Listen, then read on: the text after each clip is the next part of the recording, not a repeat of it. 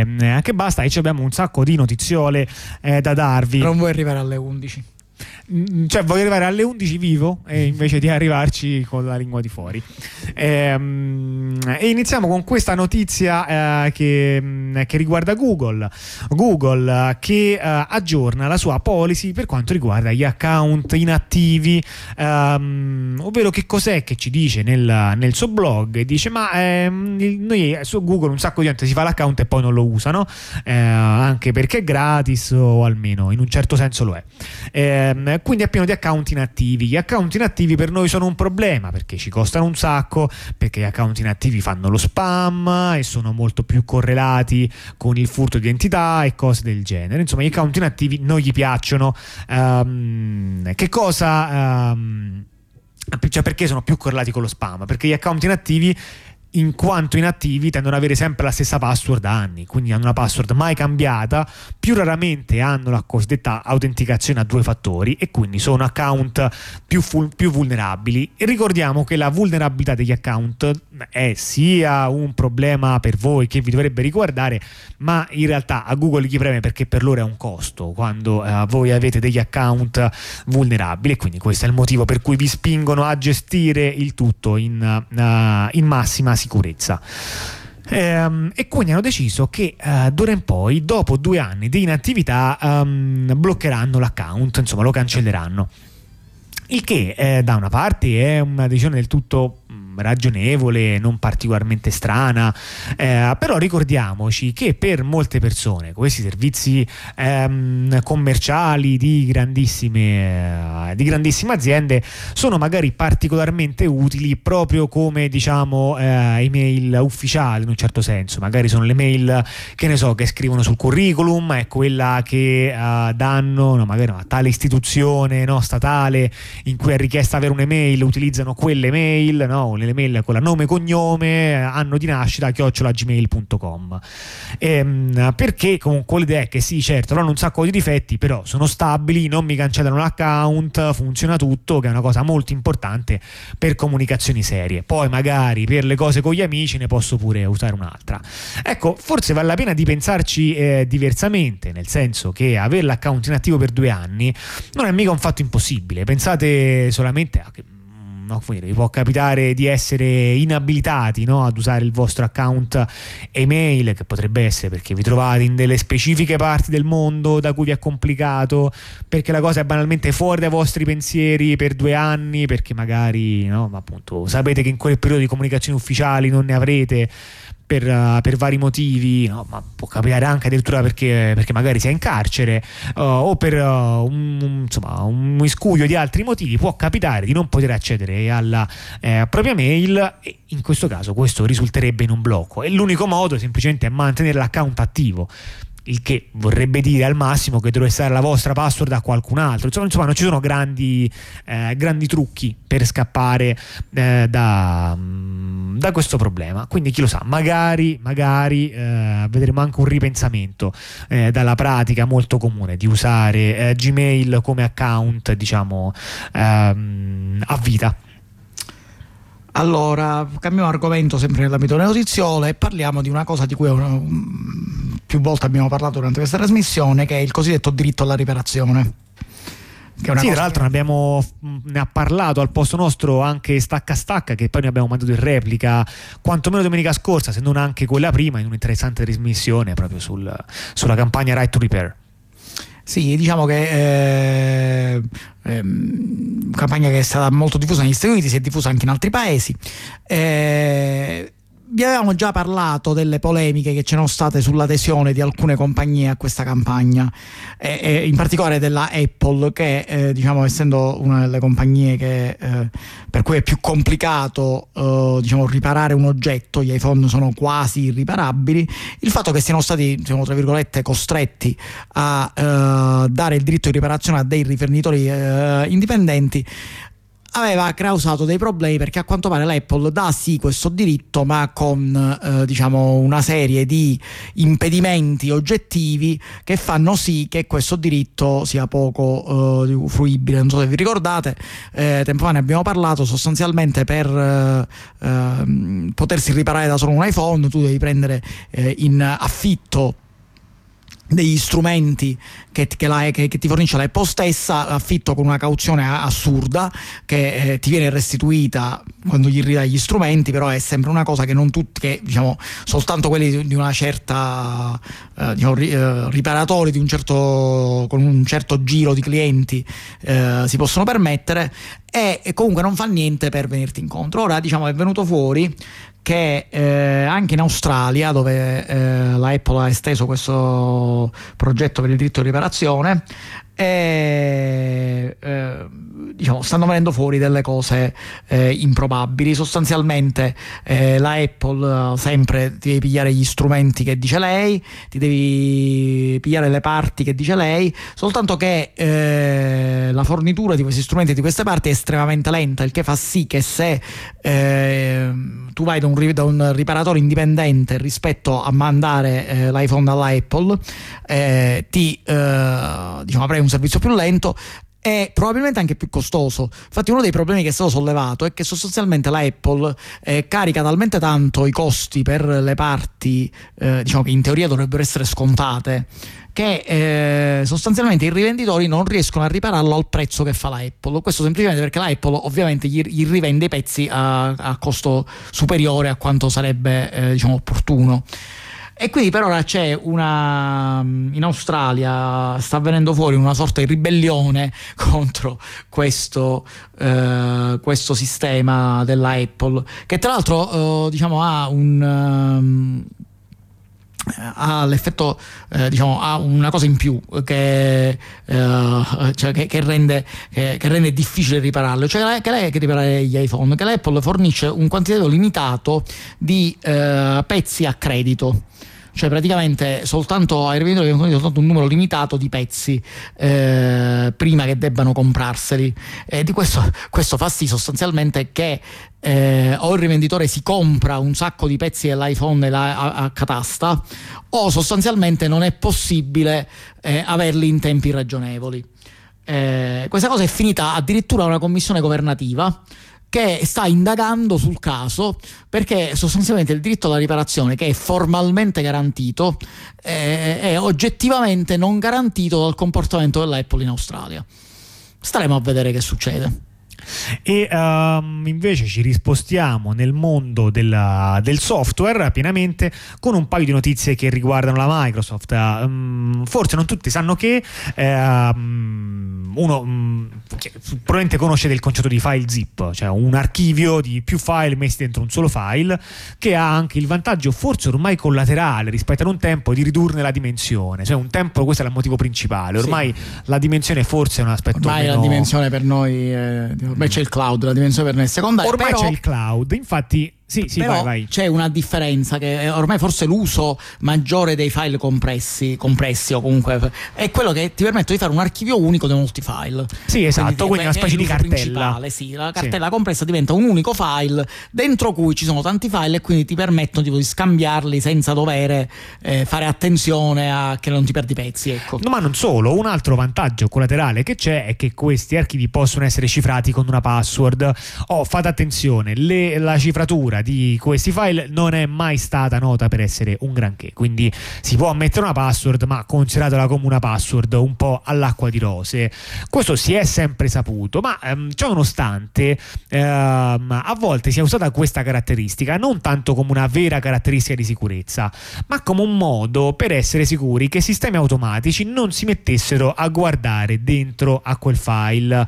Um, um, questo perché uh, vediamo quale può potrebbe essere un caso. Me ne vengono in mente. Uh, vari, ma uno meraviglioso ci arriva da questo articolo da cui prendo notizia di cui sto parlando, di un ricercatore di sicurezza che per lavoro deve analizzare molti malware. Ora, non, non, è probabile che voi non vi sia mai capitato di mandare un malware in giro, ma è un incubo, perché dovunque fate girare dei malware, ehm, ci sono sempre dei servizi che ti dicono occhio che questa roba è un malware e tipo te lo cancellano.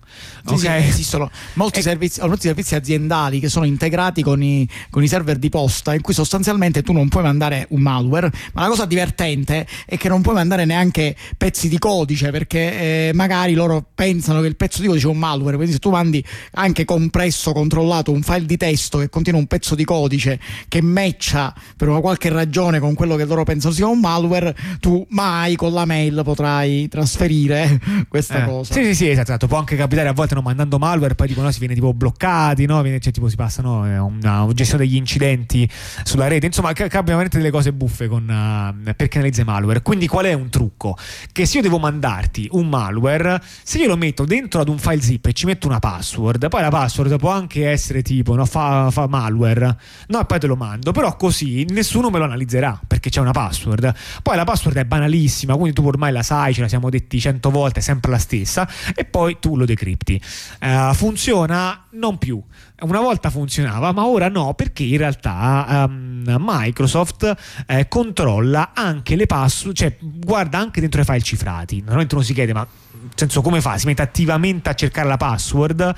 Beh, più o meno, nel senso che va a guardare in tutte quante le comunicazioni, probabilmente nello stesso periodo o qualcosa del genere, se ci sono delle comunicazioni tipo la password di questo file è ciao 1234 e a quel punto dice beh allora ci provo, dai sarà ciao 1234 eh, quindi non si mette a fare analisi avanzatissime ma nel caso molto banale in cui la password viene comunicata insieme, eh, insieme al file che è un grande classico ehm, in quel caso interviene. Tra l'altro fa anche qualcosa, qualcosa, di più perché qui c'è una storia che racconta una storia tragica che secondo me riguarda tipo sette persone nel mondo come caso perché questa persona essendo sempre un ricercatore che analizza malware ha cartelle e cartelle piene di malware.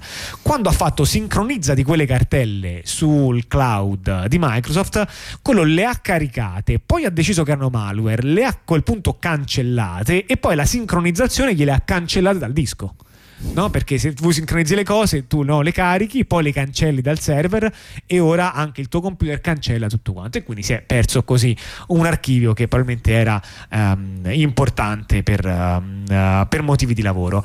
Oh, ma insomma, fa sta che il dato più vero, più importante per molte più persone è che Microsoft fa questa pratica che ha una percezione di invasività, no? cioè, è chiaro, come dire, ci sono cose di cui l'utente si aspetta. Meno male che è una percezione. Cioè.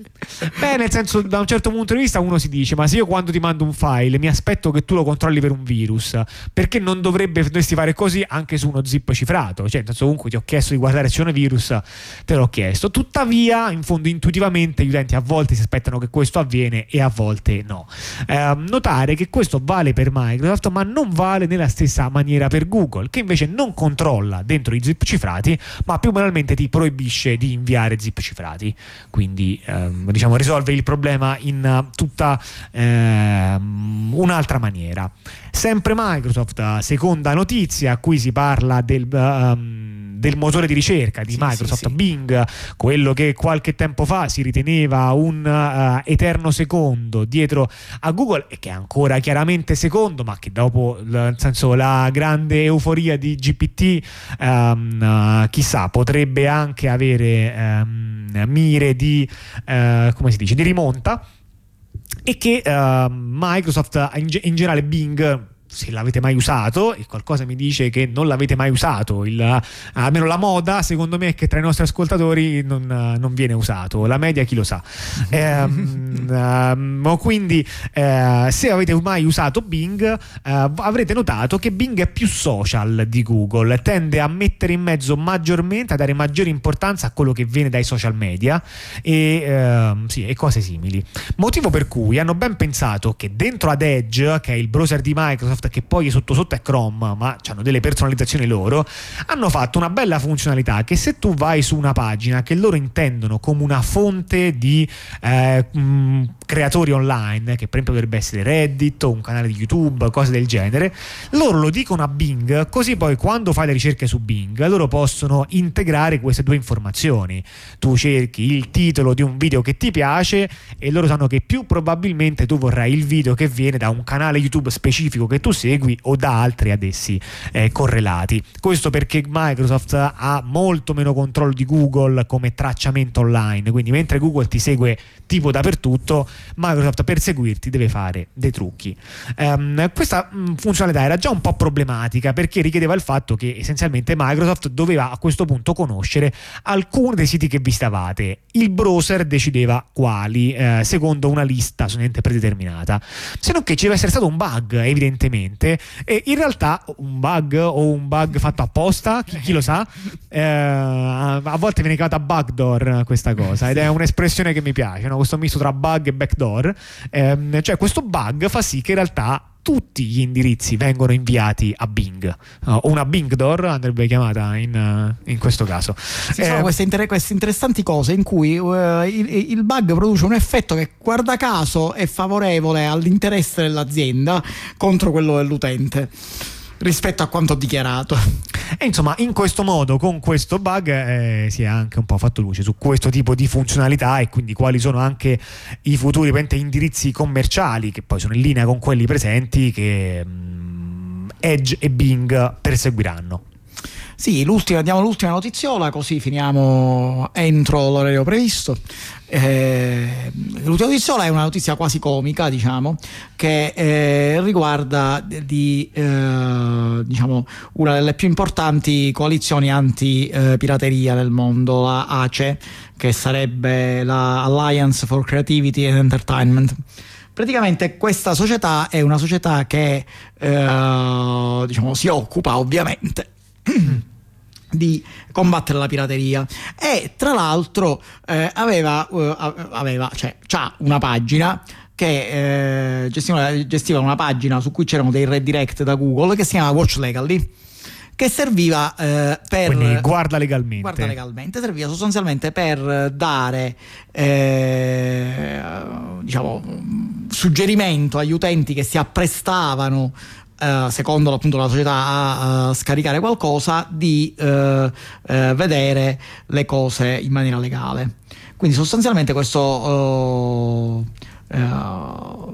avveniva un redirect, redirect da come si chiama? Quindi Watch Legally? Watch Legally. No, sì, perché l'ho cercata su Google ma non la sto trovando. Esatto scritto come? Watch Legally Legally, boh, sì. boh, non la trovo, vabbè. Sì, ma infatti non la trovi, la notizia è proprio questa, perché praticamente quello che è successo è che il... Eh, praticamente questa passaggio come funzionava? Funzionava che quando tu andavi su dei siti che eh, ti eh, permettevano di scaricare delle cose, eh, venivano fatti dei redirect a questa pagina. Eh, Peccato che eh, la ACI cioè... e, la redirezione, quindi il fatto no, che quando tu clicchi su un link poi va su un'altra pagina, in genere implica anche un trasferimento di reputazione sui motori di ricerca. Vediamo esatto. se ci azzecco con il seguito. No, non ci azzecchi tantissimo perché, perché la cosa è ancora più comica. Perché eh, appunto la, la ACE, la ACI, non è l'unica società che si occupa di, uh, uh, come dire, di uh, e combattere la pirateria. Ce ne sono altre. Ce ne sono altre che, diciamo, invece di fare i redirect, utilizzano un'altra cosa che si chiamano takedown. Cioè, abbattono le pagine che, eh, che fanno, richie- fanno, richiesta diciamo, ai, ai, provider DNS, in genere o altre cose, già ne abbiamo parlato varie volte di queste cose, per rendere non raggiungibili determinate pagine. Quindi sostanzialmente che cosa è successo? E in questo caso, diciamo, in questo senso c'è azzeccato, che praticamente Watch Legally è stata, eh, diciamo, messa assieme, in quanto redirect di pagine del, dove c'erano eh, materiali piratati, è stata messa da, una, da appunto una, un sistema rivale, è stato inserito come eh, diciamo, nell'elenco dei, uh, delle pagine che infrangevano il copyright e di conseguenza è stata, eh, gli è stata fatta una richiesta di takedown ed è stata tirata giù da Google. questa cosa è veramente interessante perché praticamente, dato che sono servizi indipendenti, alla fine queste sono società private che lavorano per gli editori o per, eh, diciamo, per i provider, per, per, fare questo servizio, però alla fine sono società private, quindi non è che hanno nessuna, non è che c'è una necessità di, comport- di coordinamento da qualche parte, ognuno lavora per i fatti suoi.